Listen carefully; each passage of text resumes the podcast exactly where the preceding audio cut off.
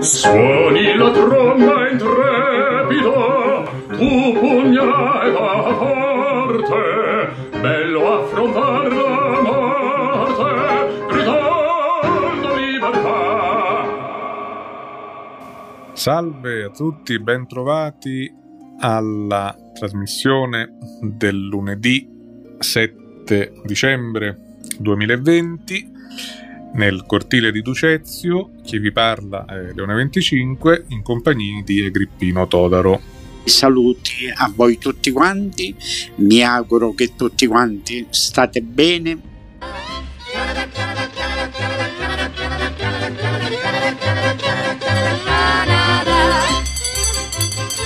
Ehi poltroni, smettetela di cantare! Non avete sentito l'allarme? Sta bruciando la barchetta! Cosa hai detto, nonno? Volevo dire che sta bruciando la barbetta! Ma che dici, nonno? No, volevo dire la, la, la, la, la, la trombetta! No, la polpetta! Cioè no, la pancetta! Vuoi dire forse la casetta? È mezz'ora che ve lo sto dicendo, ma che siete sordi?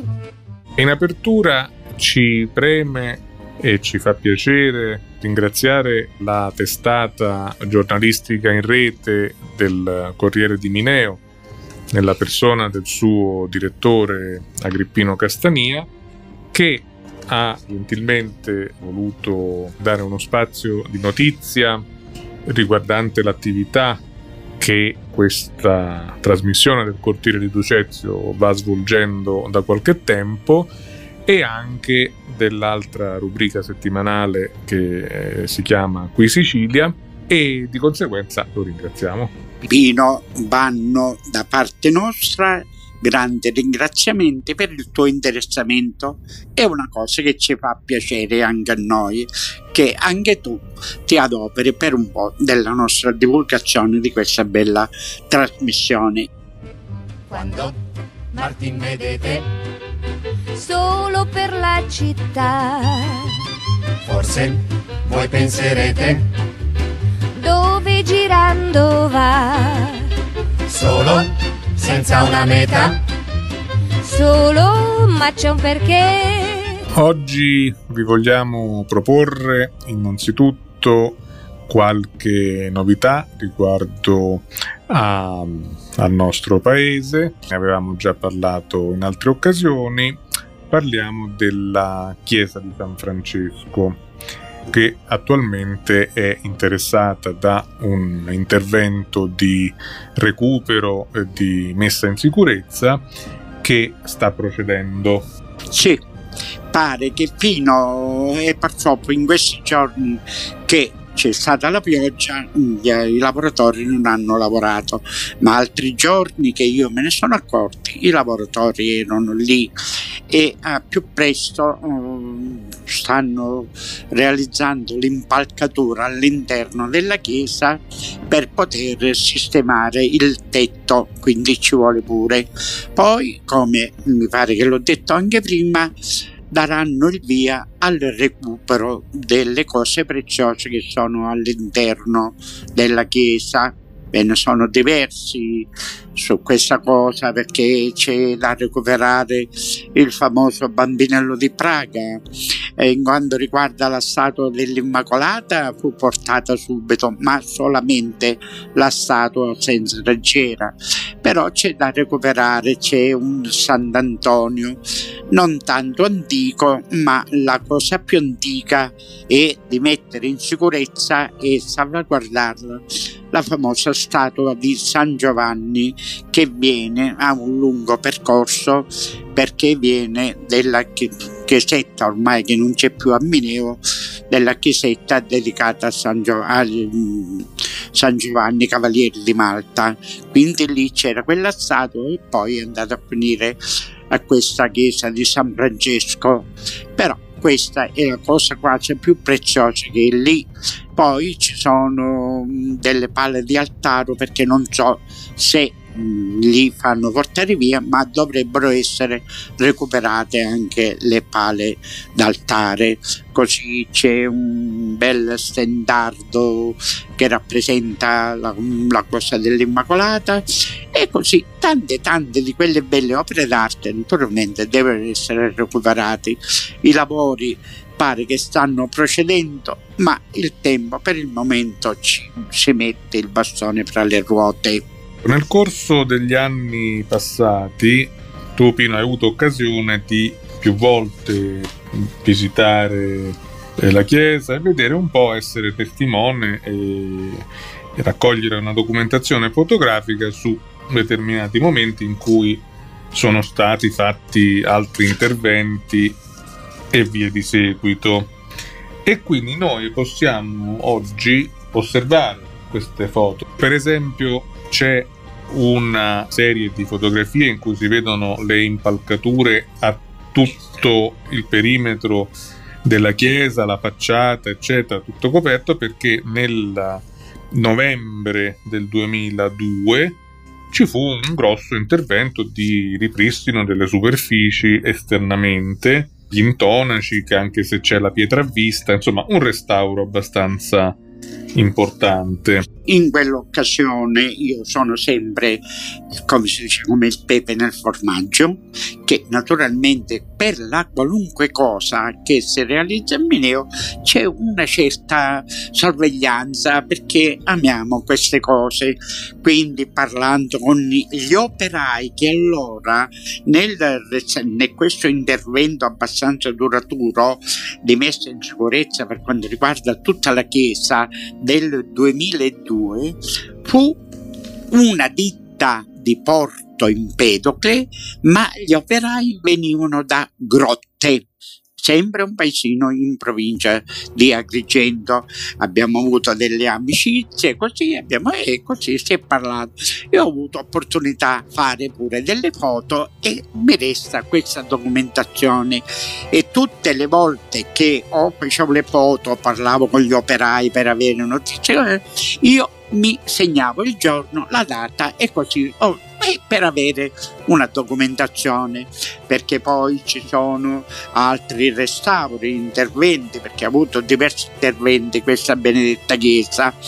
E quindi io ho affrontato pure um, dei discorsi scritti di allora, le date e così ho continuato questo piccolo dossier sulla chiesa di San Francesco abbiamo avuto possibilità di fare foto pure all'interno, le palle di altaro, un piccolo stendardo, c'è un altare dedicato al bambinello di Praga, come dico, però non so con questo ultimo crollo se hanno subito dei danni o no. Penso di no perché un crollo del tetto ha interessato solo la parte centrale e questi devono essere messi, portati via per accedere ai lavori per messa in sicurezza di questo tetto che quasi un anno fa crollò e meno male che dopo un anno si sta intervenendo e speriamo che i lavori vanno a buon fine. La documentazione fotografica dell'interno della chiesa permetterà, una volta conclusa tutta questa fase di ripristino, eccetera, nel momento in cui sarà di nuovo accessibile, di confrontare ciò che le foto riportano come elementi che stavano, per esempio io qui vedo una, una targa di marmo, una lapide di marmo attaccata a un muro che dovrebbe essere ancora lì, nel senso che pare difficile che sia stata deteriorata da un crollo verticale perché essendo di lato. Certo, le cose addossate alle pareti, chiaro, non... Oddio, il semplice danno che avrebbero potuto causare il fatto che in questi giorni ha piovuto a dirotto e chiaro non avendo la copertura al tetto l'acqua è subentrata e avrà creato delle umidità qualcosa del genere. Via questo è perché, come dicevo, essendo stato alla mm, parte centrale interessata al crollo, tutti gli altari che sono addossati alle pareti penso che avranno avuto molto molto meno danni in questo caso avrà fatto più danni il tempo, l'agente atmosferico, che il crollo del tetto. E in particolare tu accennavi a questo bambinello di Praga che qui è fotografato. Che cos'è? Una piccola statua? E sì, addobbato, vestito bello, tranquillo e ha una piccola cappella tipo un tempietto tutto particolare.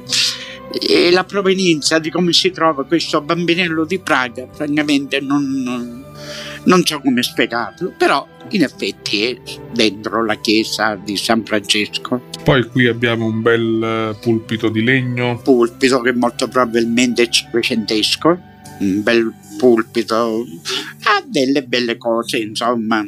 Per gli interessati che possibilmente volessero verificare poi alla fine che è tutto quello che ci doveva essere, perché in passato, in effetti, questa non è l'unica chiesa che è stata restaurata, anzi, tutte le chiese a Mineo, chi prima chi dopo, hanno necessitato di interventi di rinnovo. Purtroppo qualcuna ne necessiterebbe ancora, risultando inagibile perché il terremoto del 90 ancora ne creò problemi e ci fu qualche intervento in quel tempo quando ancora, stiamo parlando della chiesa del collegio, c'era padre Gambuzza che se ne occupava ha voglia e che come padre Gambuzza non ne nascono più.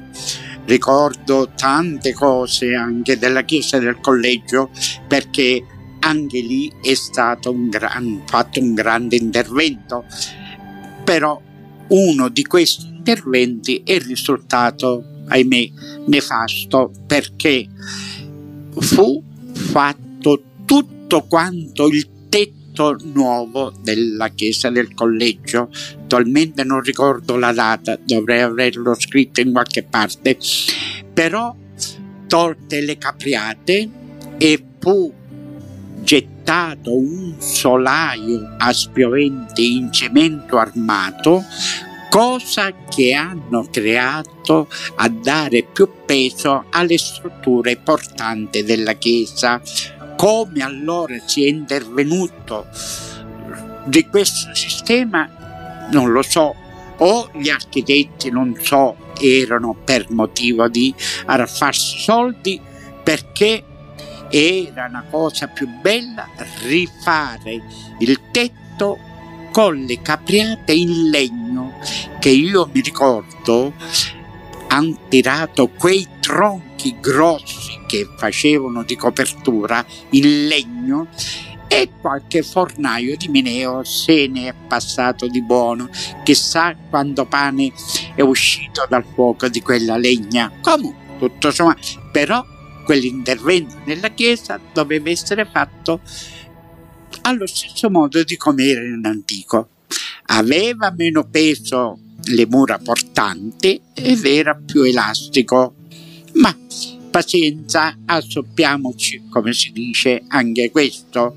Poi subì pure gli interventi della nuova pavimentazione, perché ricordo il vecchio pavimento della chiesa del collegio era in coccio siciliano, quei piccoli mattoni, eh, però poi fu rimodernato e, e la ditta, penso che era una ditta di acereale, Qui torna padre Gambuzza che lui sorvegliava tutto.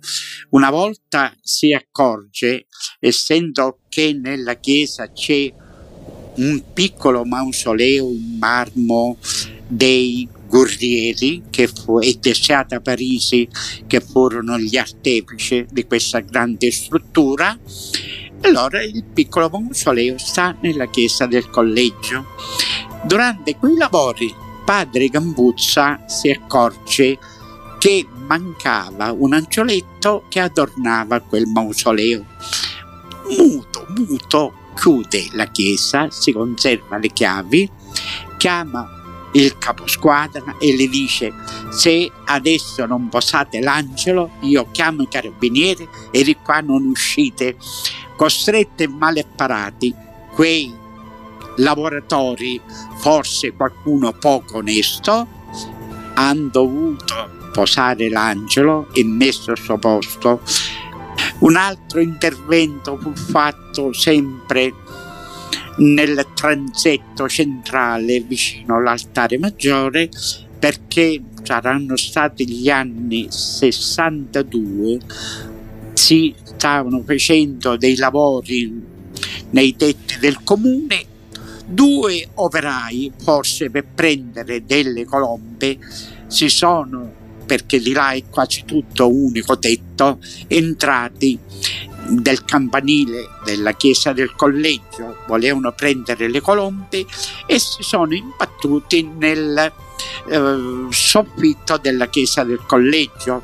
Benoni come messi piede su quel soffitto sono caduti giù e siccome sono caduti sopra il presepio che padre Gambuzza realizzava nella parte sinistra del transetto sono caduti in quel presepio e non si sono fatti niente appena qualche rottura di braccio o di qualche gamba. Ma il presepio è andato tutto all'aria. Questo io l'ho visto con i miei occhi. E meno male che c'era quel presepio se no quei due acchiappa colombi sicuramente che morivano perché è abbastanza alta la volta di dove c'è questo soffitto della chiesa del collegio.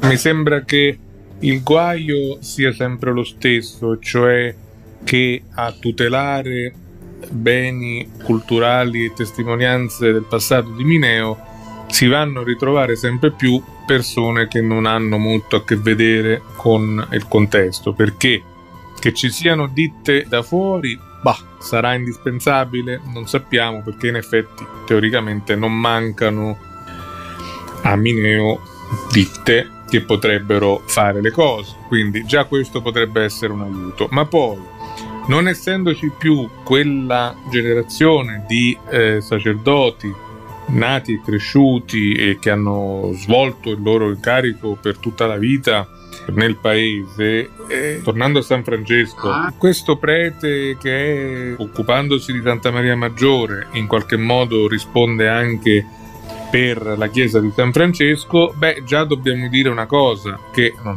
non so quanto sia dipeso da lui, ma dal momento in cui è avvenuto il crollo, chi è che si doveva attivare in maniera rapida per questa prima messa in sicurezza. Lui è stato sufficientemente solerte nel raccomandare l'intervento di chi di dovere, a chi si deve un anno di ritardo. E detto questo, lui sa tutto quello che la Chiesa attualmente contiene, è in grado di stabilire se qualcosa sparisce, che è sparito oppure per lui è la stessa cosa? È un problema che dipende dal fatto che, poverino, non, non, non essendo a Mineo da tanto tempo, non ha la possibilità di conoscere tutto quello che c'è. Padre Tino naturalmente viene è l'attuale pre-parroco a Santa Maria Maggiore. Lui è da poco tempo che si è insediato a Mineo perché proviene da Licodio Bea, proviene, è chiaro che ma tornando alla chiesa di San Francesco so che appartiene allo Stato, non è competenza della curia. Ecco perché forse tutto questo ritardo, quasi un anno, per poter arrivare agli inizi dei lavori e cercare di fare questa nuova copertura di, del crollo che si è venuto a verificare.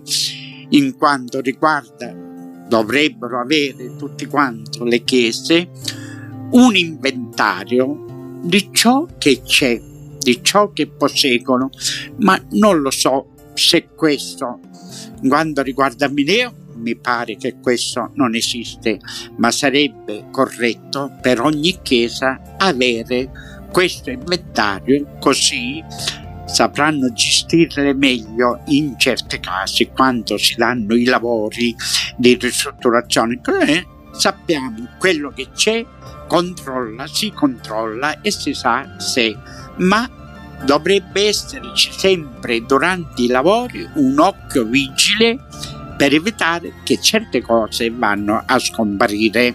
Noi ci torneremo ad occupare quando probabilmente andiamo all'anno nuovo, ma comunque importante che effettivamente si interrompa il degrado perché il maltempo c'è e quindi un tetto sopra la testa fa comodo. Speriamo che questo monumento a più presto tornerà ad essere fruibile. Mi raccontava tantissime cose pure padre Pepe perché questa chiesa è della rettoria di Santa Maria Maggiore. Un altro grande prete vuole essere anche nominato padre Pepe. Effettivamente anche lui ha fatto tanto per quella chiesa. E ricordo ultimamente che non poteva quasi camminare diceva la messa seduto in chiesa. Un suo parente lo veniva a prendere perché abitava in contrada annunziata, lo portava lì e una volta, non so che cosa ricorreva, forse un 19 di marzo, ha voluto dire la messa, poverino, nella casa dove era sua, proprio alle spalle della cappelletta di San Giuseppe. Però lui, essendo abbastanza anziano e poco bene dormiva nei nipoti alla contrata annunziata. Aveva una casetta piccolina in Canada con vasche e pescioline e tanti fiori di lilla e tutte le ragazze che passavano di là dicevano che bella la casetta in Canada ma un giorno per dispetto Pinco Panco l'incendiò e a piedi poveretto senza casa lui restò allora cosa fece? Voi tutti chiederete. E questa è la sorpresa che in segreto vi dirò.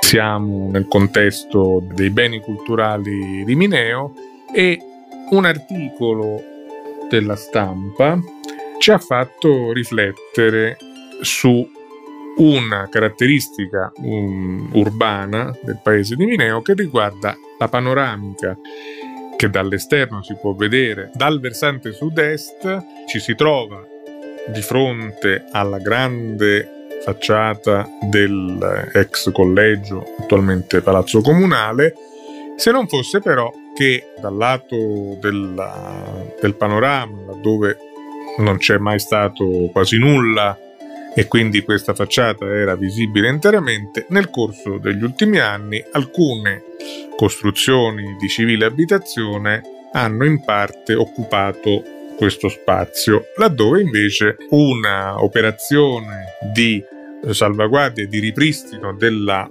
maestosità dei luoghi, soprattutto fatti per essere guardati da lontano, consiglierebbe, se ci fossero le, le forze e soprattutto la voglia di fare qualcosa di importante, di liberare questa vista. Chi è che ce l'ha fatto venire in mente? In questi giorni è venuto fuori quasi una pagina, un articolone di quello grande. In provincia di Caltanissetta, nel paese di Mussomeli, molto molto tempo fa qualcuno acquistò un pezzo di terreno e si costruì un mostro di cemento armato. Pare nulla di strano se non è che deturbava la splendida visione del castello, del bellissimo castello che sta su Cocuzzolo a Mussomeli. E allora ne avevano parlato chi a dare l'autorizzazione di questo mostro? Boh, molto dopo una cinquantina d'anni, un signore che ama tanto il paese suo s'ha comprato quel terreno e con forza di sua buona volontà essendo che era proprietario di quel terreno con quell'annessa casa costruita in cemento armato, lui, non aspettato nessuno, ha distrutto quella casa, ha reso visibile il bellissimo visione del castello, to guarda caso, dice se noi aspettiamo la burocrazia nazionale che francamente è quella che impedisce tante cose, quello non si ha voluto comprare quel terreno solo per buttare giù quel mostro, essendo che era di sua proprietà, dopo vengono le carte bollate. Per intanto ha ricevuto lodi di tantissime persone amanti delle cose belle e anche dal sindaco di Mussomede e particolarmente dei nipoti. Nonno ci hai lasciato è un bellissimo panorama e così ci hai pulito la veduta del castello. Sarebbe stato bello salvaguardare quel grandissimo prospetto del nostro ex collegio dei Gesuiti che la parte più bella sta a sud-est ed era bellissima. Purtroppo dagli anni 30 a venire vicino a noi ci sono costruite quelle case che sono al viale lato sinistro e in parte hanno deturbato un po' la parte bassa di questo grandissimo prospetto che non era altro che l'attuale palazzo comunale. Lui fece un'altra casa piccolina in Canada, con vasche e pescioline tanti fiori di lilla. E tutte le ragazze che passavano di là dicevano Che bella la casetta in Canada!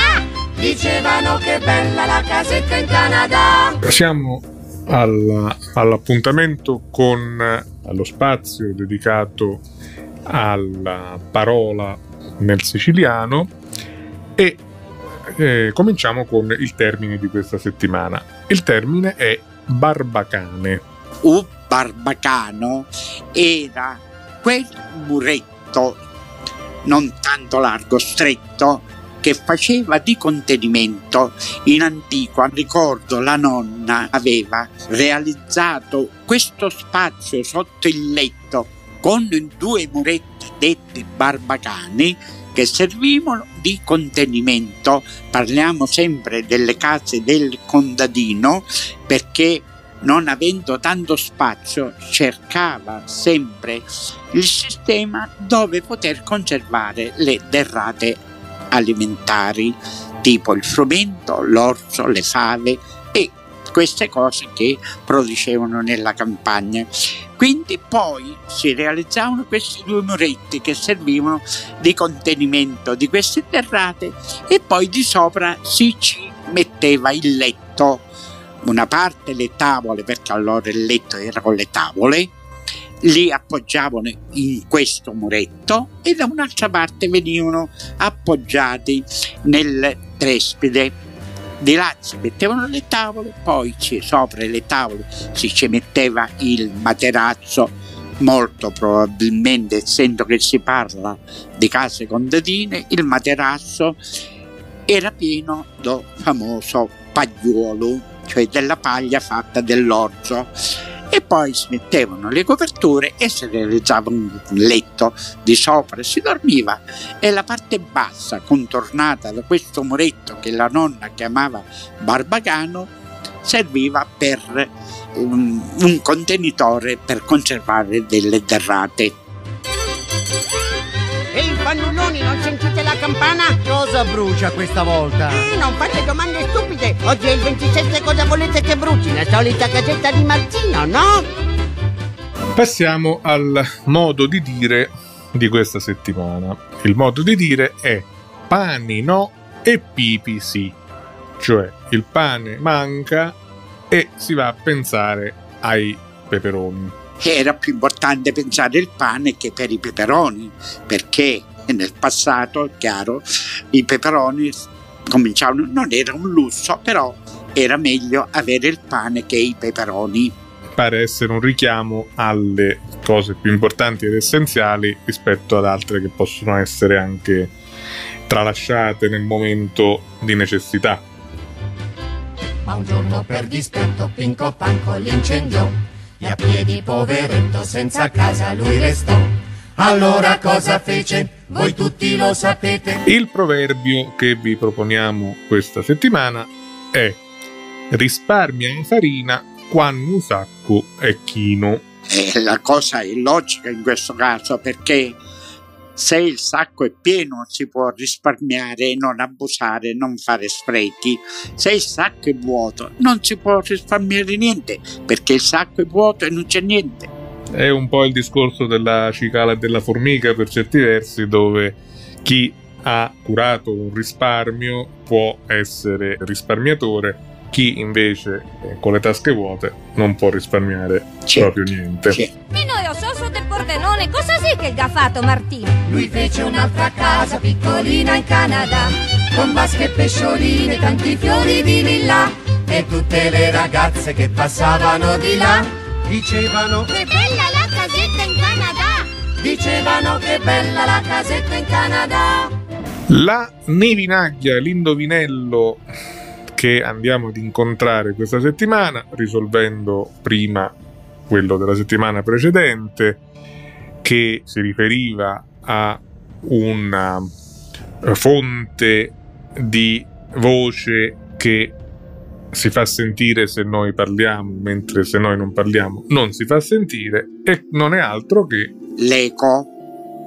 Quando uno entra in qualche grotta, in qualche parte, c'è il famoso eco. Se noi parliamo, quello ti fa l'eco che riparla quello che dici tu. Anche da noi in certe piccole vallate si riproduce l'eco. Se noi non parliamo, naturalmente lui non parla ed è l'eco la soluzione. Una volta risolto questo piccolo enigma, ne proponiamo uno che vi terrà impegnati per i giorni a venire ed è il seguente. Qual è chi da cosa chi nasci d'un morto e avi 21 occhi? Cos'è che nasce da un morto e possiede 21 occhi? Che vi dobbiamo dire? Vi smacinate un po' a oppure non ci dormite? Ci avete pensato cos'era quello di prima? Qualcuno l'ha indovinato? Pensate a questo che cosa potrebbe essere.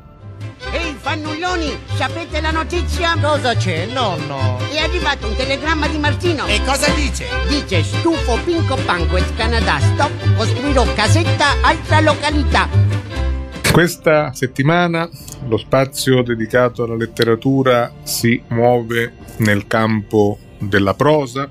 La settimana scorsa, ricorderete, siamo stati in compagnia delle poesie in siciliano di Giuseppe Nicolosi Scandurra.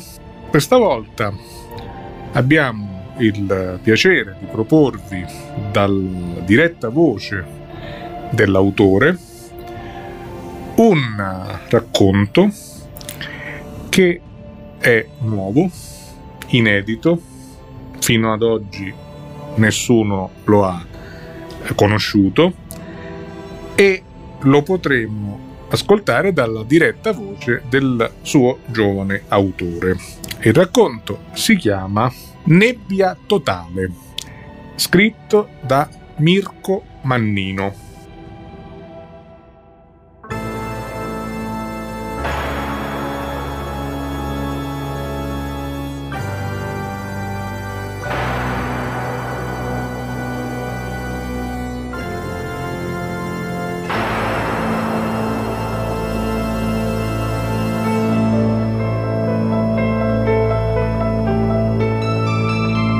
L'imprenditore edile arrivò in ritardo al borgo di montagna.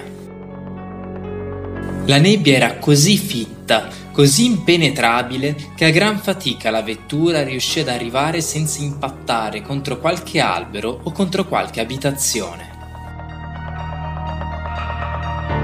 Maledizione! imprecò l'imprenditore appena uscito dalla vettura. Con questo tempo sarà impossibile lavorare. Da sotto un porticato si avvicinò una persona ad accogliere il nuovo arrivato.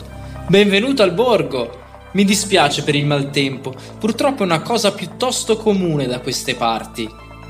L'imprenditore si limitò a pronunciare un mm gutturale per esprimere tutta la sua disapprovazione a riguardo.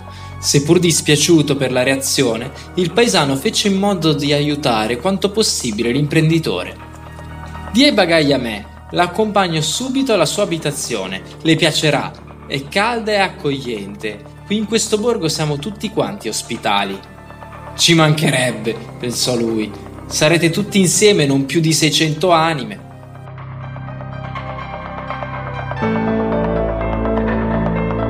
Così i due si addentrarono nella nebbia, dove l'imprenditore, passo dopo passo, poté scorgere un ampio giardino seguito da una casetta a due piani. Da qui la mattina si potrà godere un panorama fenomenale, disse il paesano. Ma che panorama posso godere se non vedo neanche a un centimetro di distanza? rispose sarcastico l'imprenditore. Basta attendere, gli rispose lui. Con un po' di pazienza il sole su questo borgo spunterà. Lei non ha idea che paesaggio si gode da qui. Sarà, ma lavorare in queste condizioni penso sarà impossibile. Oh, per Bacco, trasalì il paesano, informerò subito il responsabile dei lavori pubblici. Sicuro che troverete un modo per venirvi incontro. Le auguro una buona serata. Il paesano tese la mano all'imprenditore, il quale, distratto a guardarsi attorno dentro la casa, fece caso solo dopo qualche secondo alla mano dell'individuo e con palese disinteresse gli diede la sua, in una stretta molle, flaccida e priva di energia, condita da un mm, disdegno. Ritrovatosi solo, il nuovo arrivato cercò di guardare oltre la finestra si vedeva malapena la luce fioca del lampione stradale, nient'altro. L'unica cosa che riusciva a distinguere di fronte a sé era data da quell'alone di luce impallidita. Tutto il resto era inghiottito dalla nebbia. Diamine, non si vede un accidente!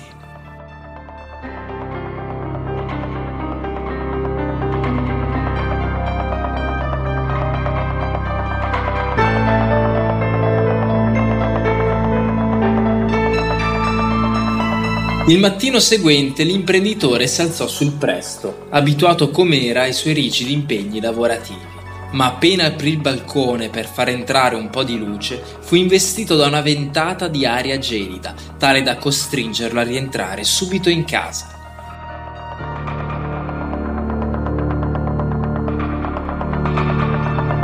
Che gelo! Guarda un po' dove sono finito!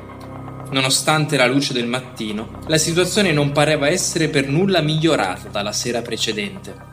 Tutto il paesaggio era coperto da uno spesso strato vaporoso che impediva di vedere oltre il proprio palmo.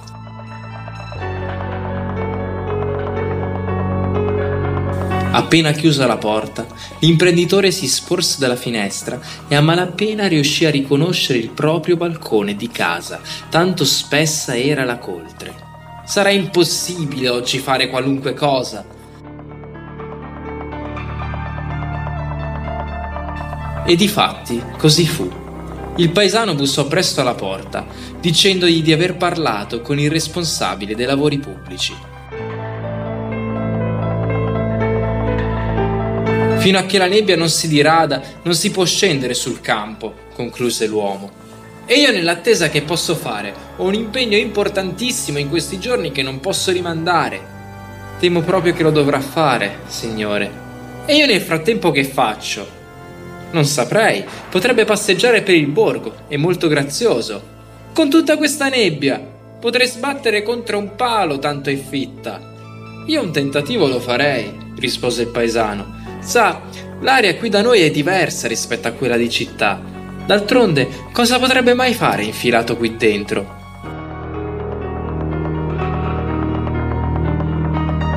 L'imprenditore si sentì colto alla sprovvista. Lui era venuto fin là per finalizzare un progetto edilizio, non per oziare buttato su un divano. Beh, replicò l'imprenditore, potrei passare un po' di tempo a leggere qualche libro. Ci sono libri in questa casa? Temo di no. Allora veda di procurarmene qualcuno, sbraitò l'imprenditore. Il paesano fece un'espressione alquanto indispettita, pentendosi di aver preso a cuore l'accoglienza di uno straniero in terra propria. Vedo quello che riesco a trovare, riuscì a proferire a denti stretti, sebbene tutt'altro avrebbe preferito dirgli. L'imprenditore rispose con il suo consueto mm, disdegno e si sedette sul divano a braccia conserte, a guisa di un bambino imbronciato quando gli viene negata una caramella. Dopo una buona mezz'ora, il paesano rientrò nell'abitazione e si ritrovò l'imprenditore esattamente nella stessa posizione in cui l'aveva lasciato prima. Le ho portato alcuni libri sul nostro paese e sulla nostra regione, così si passa un po' il tempo. E tirò fuori da una sacca una decina di volumi da mille pagine ciascuno, che poggiò con una certa violenza sul tavolo di fronte a dove quello stava seduto. Ogni libro che veniva buttato su quel tavolo equivaleva a un ceffone che il paesano avrebbe voluto tirare ben volentieri in risposta ai modi poco cortesi dell'imprenditore. Quello, dal canto suo, diede un sussulto per ogni libro che veniva scaraventato su quel tavolo. Trovatosi di fronte a una pila di volumi alta quasi mezzo metro, aggrottò le sopracciglia e si limitò ad esprimere un grugnito che più che di ringraziamento pareva di disapprovazione. Mm. Il paesano annuì con un sorriso beffardo, senza dire una parola. Dopodiché salutò e uscì dalla porta. Il nuovo arrivato, per ingannare il tempo, iniziò a dare una sfogliata a ciascuno di quei libri, ma dopo poco tempo cadde in un sonno profondo, schiacciato dalla noia di ciascuno di quei volumi. Si svegliò a sera inoltrata, dimenticandosi dove fosse e per quale motivo si trovasse sul divano, con attorno a sé una moltitudine di libri di natura geografica e urbana. Perbacco! esclamò sgranando gli occhi. Chissà che ora si è fatta. In quella si alzò per vedere l'orario, ma si accorse presto, con grande sorpresa, che in quella casa non v'erano orologi.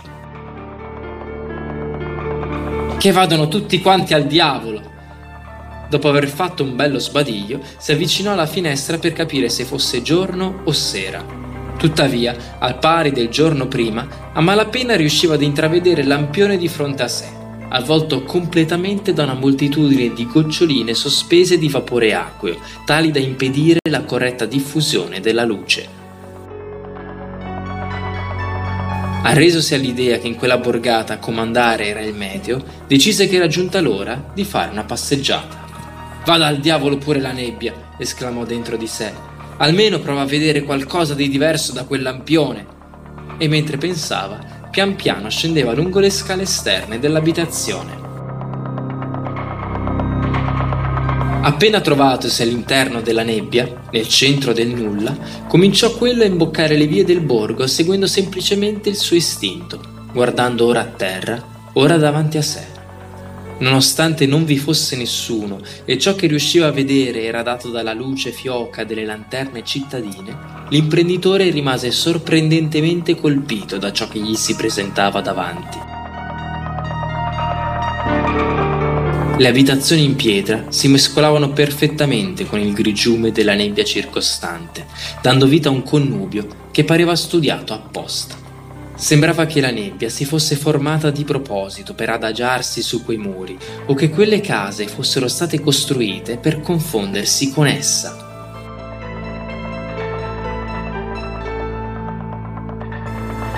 A volte, pur strizzando gli occhi, lo straniero a fatica intendeva dove iniziasse l'abitazione e dove terminasse la nebbia, o viceversa.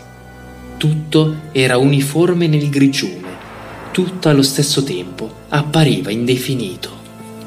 Ogni suono pareva essere assorbito da quella massa di goccioline sospese nell'aria. Di ciascun passo potevo dire soltanto l'inizio del suono emesso, non nella sua completezza, in quanto immediatamente ogni onda sonora veniva risucchiata da quel muro di nebbia. Più si addentrava nel villaggio, più gli pareva di essere in una boccia piena di batuffoli di cotone. Ed egli, allo spostare ogni batuffolo, senza rendersene conto, affondava ancor di più in quegli strati di bambagia. Il toc toc emesso dai suoi passi pareva lontano, come ovattato, fino a che non arrivò a udire solo un vago rimbombo, l'ultima remota testimonianza sonora del suo transito su quei vicoli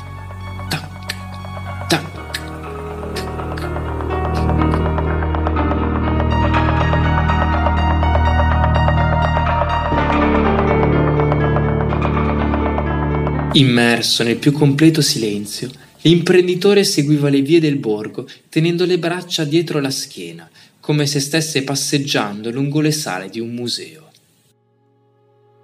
Se prima provava completo disinteresse verso quel paesino di montagna, ora ne era totalmente rapito. Per ogni parete che gli si presentava innanzi, sentiva quasi il dovere di avvicinarsi fino a un palmo di distanza per studiare la natura della pietra lavorata. Come quando si guarda un dipinto all'interno di una galleria d'arte, egli scrutava ogni nuova abitazione che incontrava, fino ad annusare l'odore dei materiali utilizzati.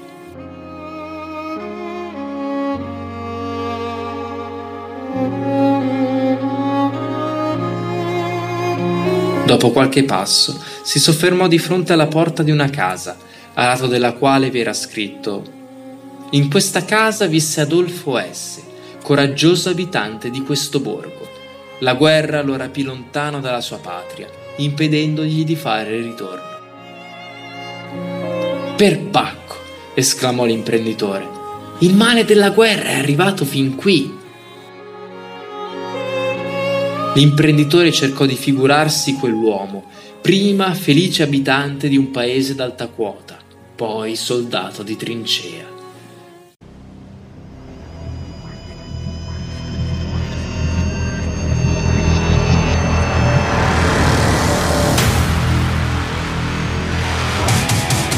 D'un tratto si ritrovò lì, in quella trincea, immerso in un'altra nebbia. Era lì con lui, o era lui stesso Adolfo S?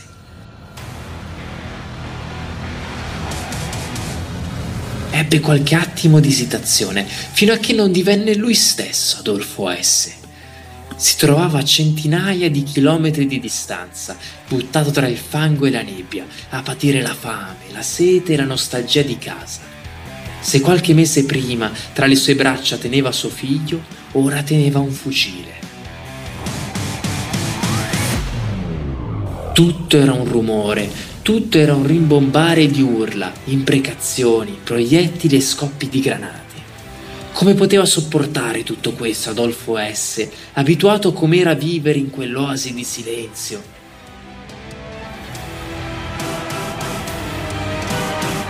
All'improvviso, l'isteria generale gli fece perdere il controllo di sé nel bel mezzo della raffica di proiettili, saltò la trincea e si gettò sul nemico con in braccio il fucile. Adolfo, torna qui! Torna qui! Le urla dei suoi commilitoni erano già lontani. Adolfo S. si trovò in un battito di ciglia nel mezzo del campo di battaglia, circondato dai cadaveri di entrambi gli schieramenti. Voglio tornarmene a casa! Voglio la mia casa!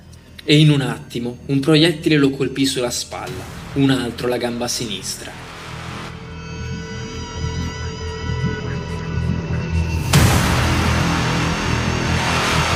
Inciampò su se stesso in una mezza giravolta, in un frangente di tempo bastevole per essere forato da altri proiettili, fino a che non cadde con le spalle a terra. Tra le braccia teneva ancora il fucile. Era il fucile o era suo figlio? Ora gli pareva di accarezzare i suoi capelli ricci, ora sentiva il freddo dell'arma che gli gelava le dita, mentre la nebbia del campo di battaglia calava su di lui, seppellendolo assieme agli altri cadaveri.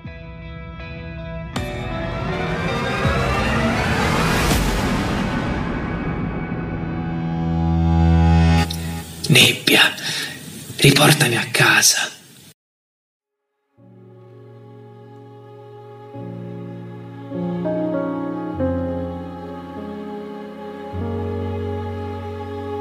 Dei rintocchi di campana fecero trasalire l'imprenditore dai suoi pensieri. Non si aspettava che in un paese così piccolo vi fosse persino una chiesa.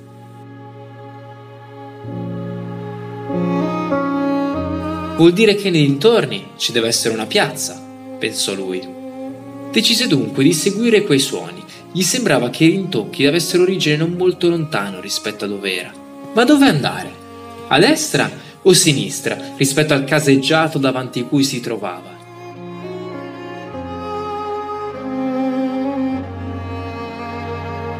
Tirò a sorte e prese un vicolo sulla sinistra, che rispetto a tutta quella coltre dava un senso di maggiore profondità nello spazio.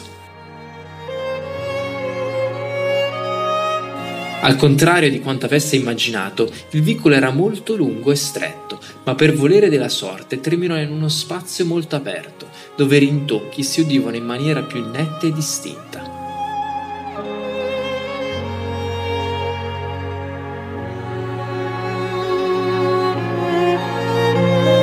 Che sia questa la piazza? si chiese l'imprenditore, visto che di fronte a sé non riusciva ad individuare alcun punto di riferimento. Ci fu l'ultimo rintocco ed improvviso il silenzio calò nuovamente nel paese.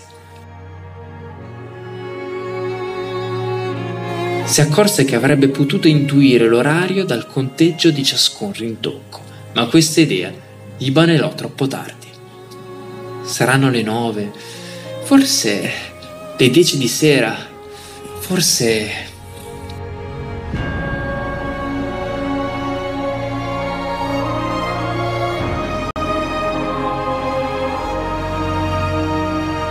D'un tratto, una sagoma a forma di uomo cominciò a plasmarsi di fronte a lui.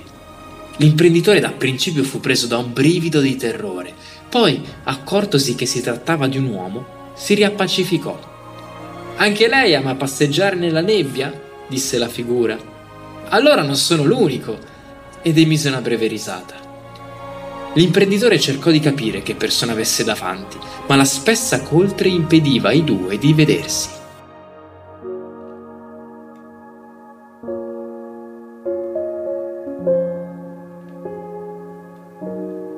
Il Signore si era fermato troppo distante da lui, parliamo di pochi passi, ma bastevoli per non essere messo a fuoco. Dedusse comunque che si trattava di un uomo sui sessanta. Riuscì inoltre ad individuare, strizzando gli occhi, che portava una bombetta sul capo.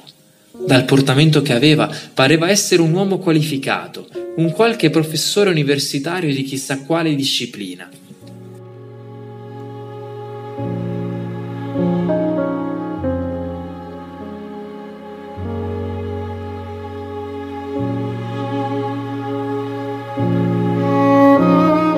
Tanti disdegnano questo borgo perché troppo uggioso, riprese il signore. Dopo neanche un'ora i forestieri scappano da qui per cercare luoghi assolati, pensando alle vaste pianure coperte da un bel cielo azzurro. Io sono dell'avviso che i luoghi luminosi sono tanto belli quanto quelli oscuri. La saluto. E si dissolse. L'imprenditore riusciva a udire solo l'eco dei suoi passi, ma in poco tempo il muro della coltre impedì il passaggio anche di quel suono.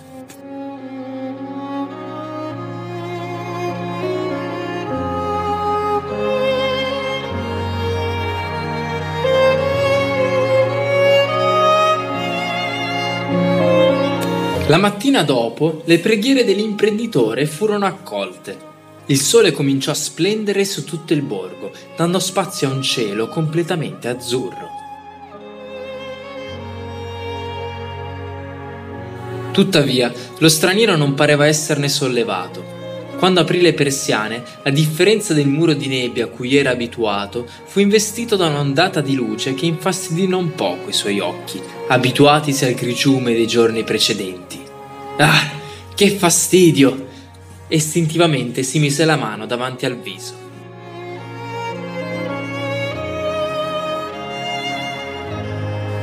Gradualmente tentò di abituare la vista alla nuova fonte di luce, fino a che non riuscì ad apprezzare appieno il paesaggio che gli si apriva dal balcone.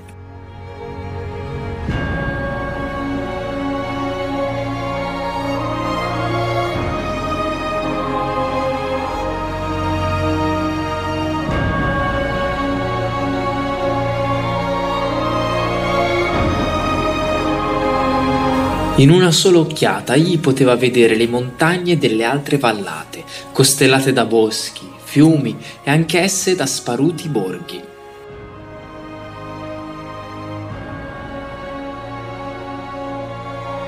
Fu in tutto questo bel contemplare che si accorse che qualcuno stava bussando alla porta.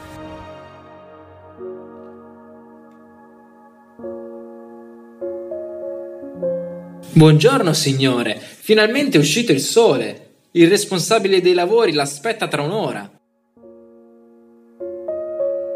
Con queste parole lo accolse il paesano. L'imprenditore, nuovamente insoddisfatto, borbottò un mm, come se tutto quel bel sole gli fosse andato di traverso. Si vestì controvoglia e controvoglia uscì dalla casa per recarsi al luogo d'incontro. Tuttavia, il tragitto tra la casa e il luogo di incontro si rivelò molto più lungo del previsto.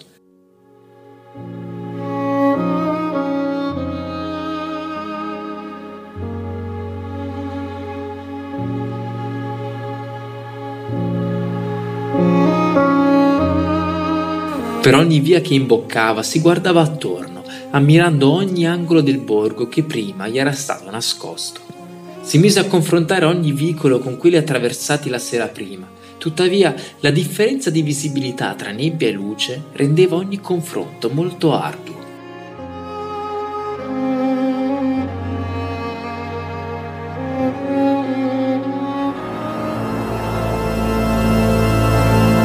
Arrivò con un netto ritardo, inaudito per una persona fissata alla puntualità come lui.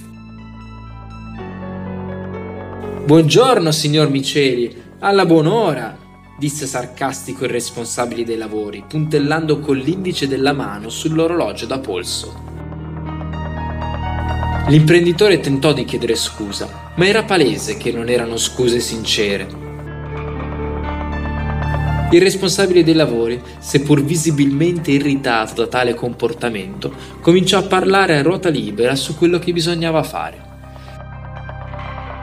Dunque, il progetto che lei ben sa è di costruire un quartiere residenziale qua, un immobile di là, un palazzo laggiù.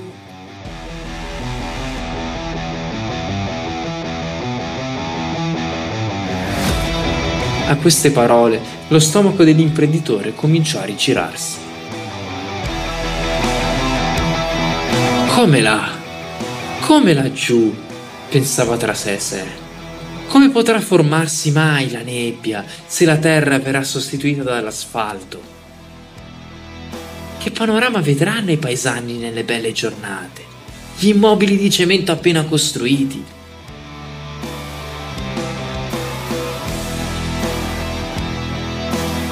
E le ampie vallate? Forse dal balcone neanche io potrò vedere lo stesso panorama.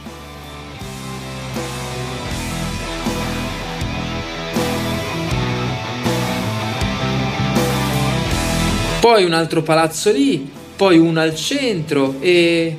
Signor Miceli, è ancora qui tra noi? Il signor Miceli era così assorto nei suoi pensieri che senza rendersene conto stava dando le spalle al responsabile dei lavori per ammirare le vallate che si snodavano attorno al borgo.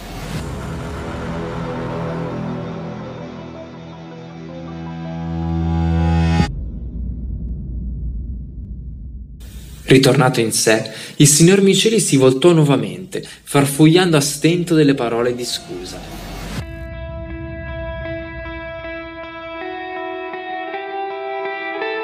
Sebbene con la testa, quello implorava: Torna, nebbia, torna ad avvolgermi qui con te.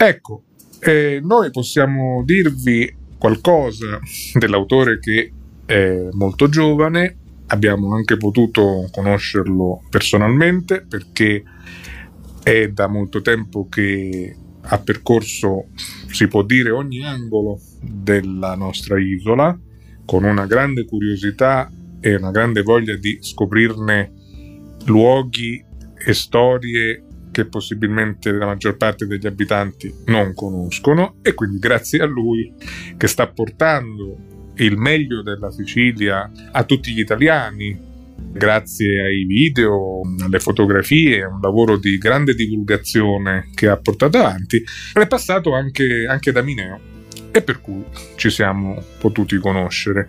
Adesso sta scrivendo e questo racconto ci sembra molto chiaramente nutrito di esperienze, di impressioni del vissuto di questo suo peregrinare curioso. E devo dire che ha restituito quel fascino della identità che purtroppo in molti punti di tutta Italia eh, la modernizzazione ha in parte cancellato, ma proprio sentiamo qui una sorta di presa di coscienza che fa capire come a volte è più ciò che si perde rispetto a ciò che si guadagna nella invasione di ruspe e cemento. Complimenti al carissimo Mirko Mannino.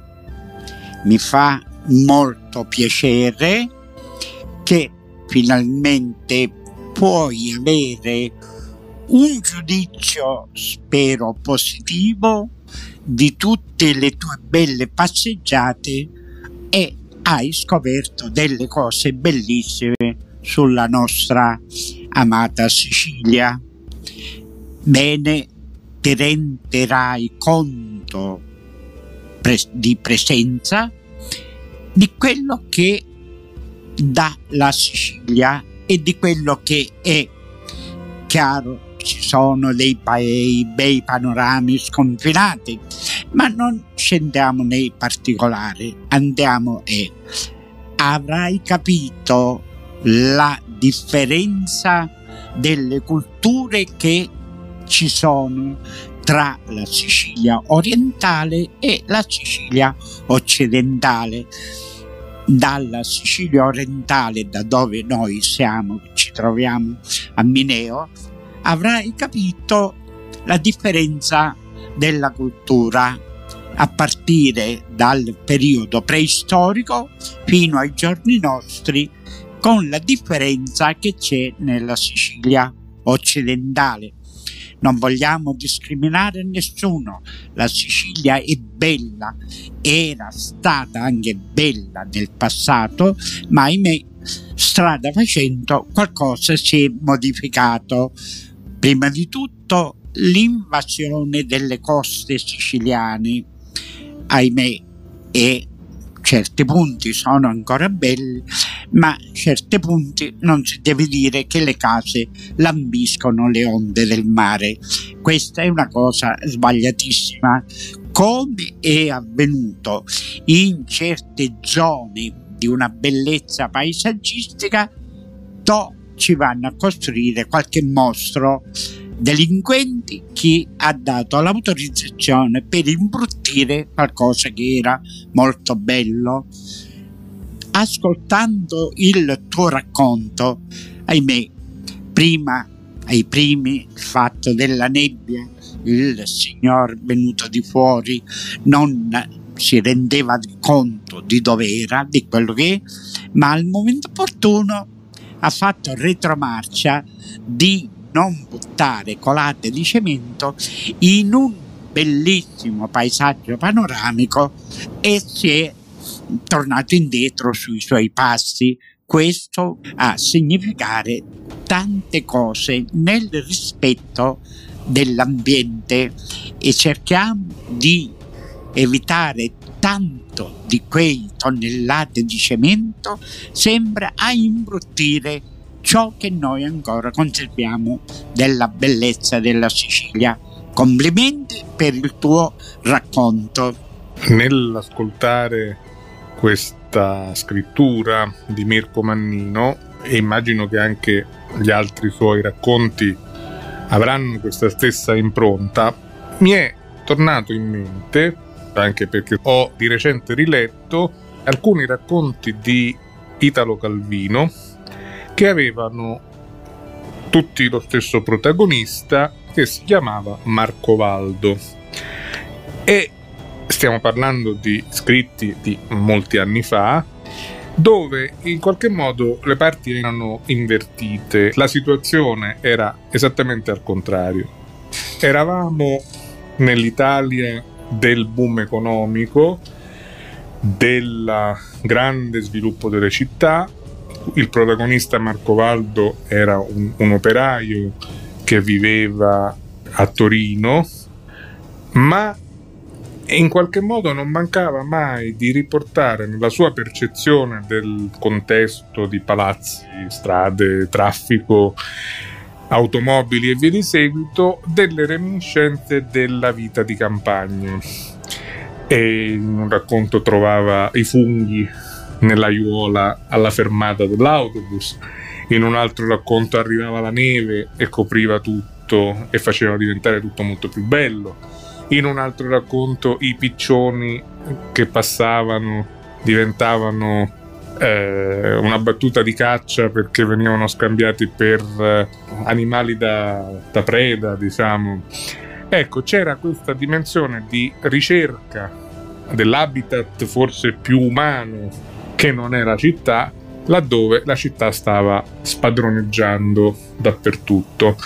E in qualche modo questo rapporto un po' di, di nostalgia o di riscoperta degli aspetti a misura d'uomo, insomma, dello stile di vita, della, del ritmo quotidiano, lì si dovevano arrendere di fronte a una realtà.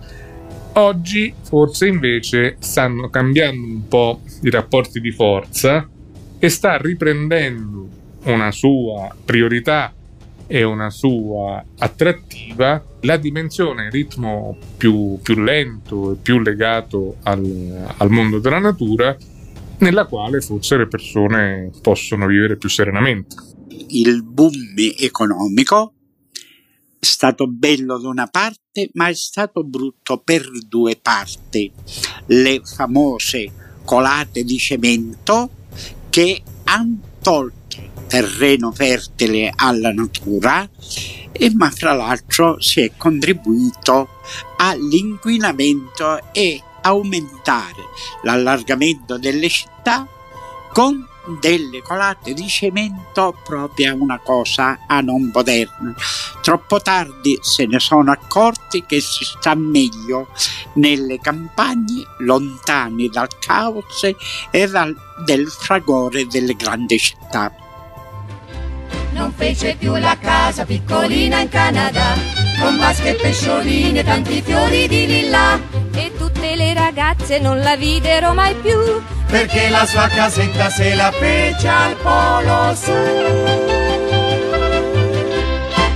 In conclusione del cortile di Ducezio di questa settimana, eh, vi vogliamo proporre uno spazio musicale che questa volta è eh, dedicato alla canzone Domenica è sempre domenica. Questa canzone io l'ascoltavo da piccolino, è una bella canzone che queste ragazze di oggi naturalmente non sanno manco che cosa poteva essere, però vi assicuro che era una bella canzoncina.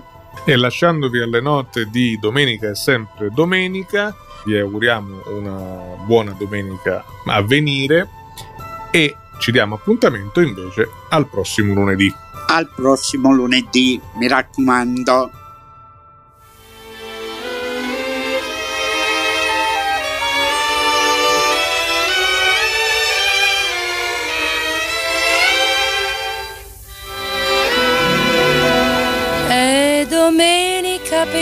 Poveri e i signori ognuno può dormire tranquillamente, né clacson né sirene né motori, si sveglia la città più dolcemente, persino il gallo molto premuroso non fa chicchirichi.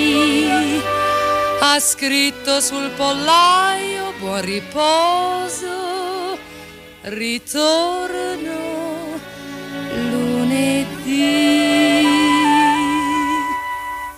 Domenica è sempre domenica, si sveglia la città con le campane al primo din dong del gianicolo Sant'Angelo risponde din dong dan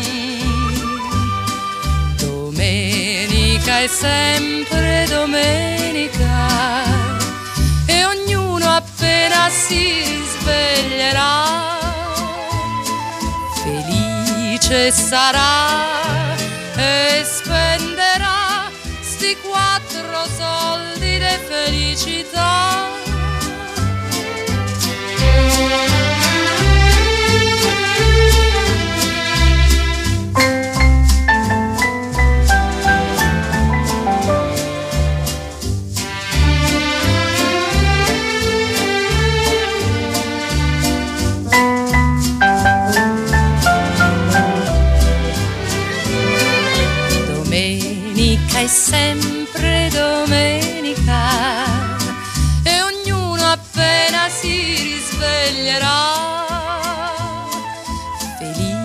Sarà e spenderà sti quattro soldi de felicità.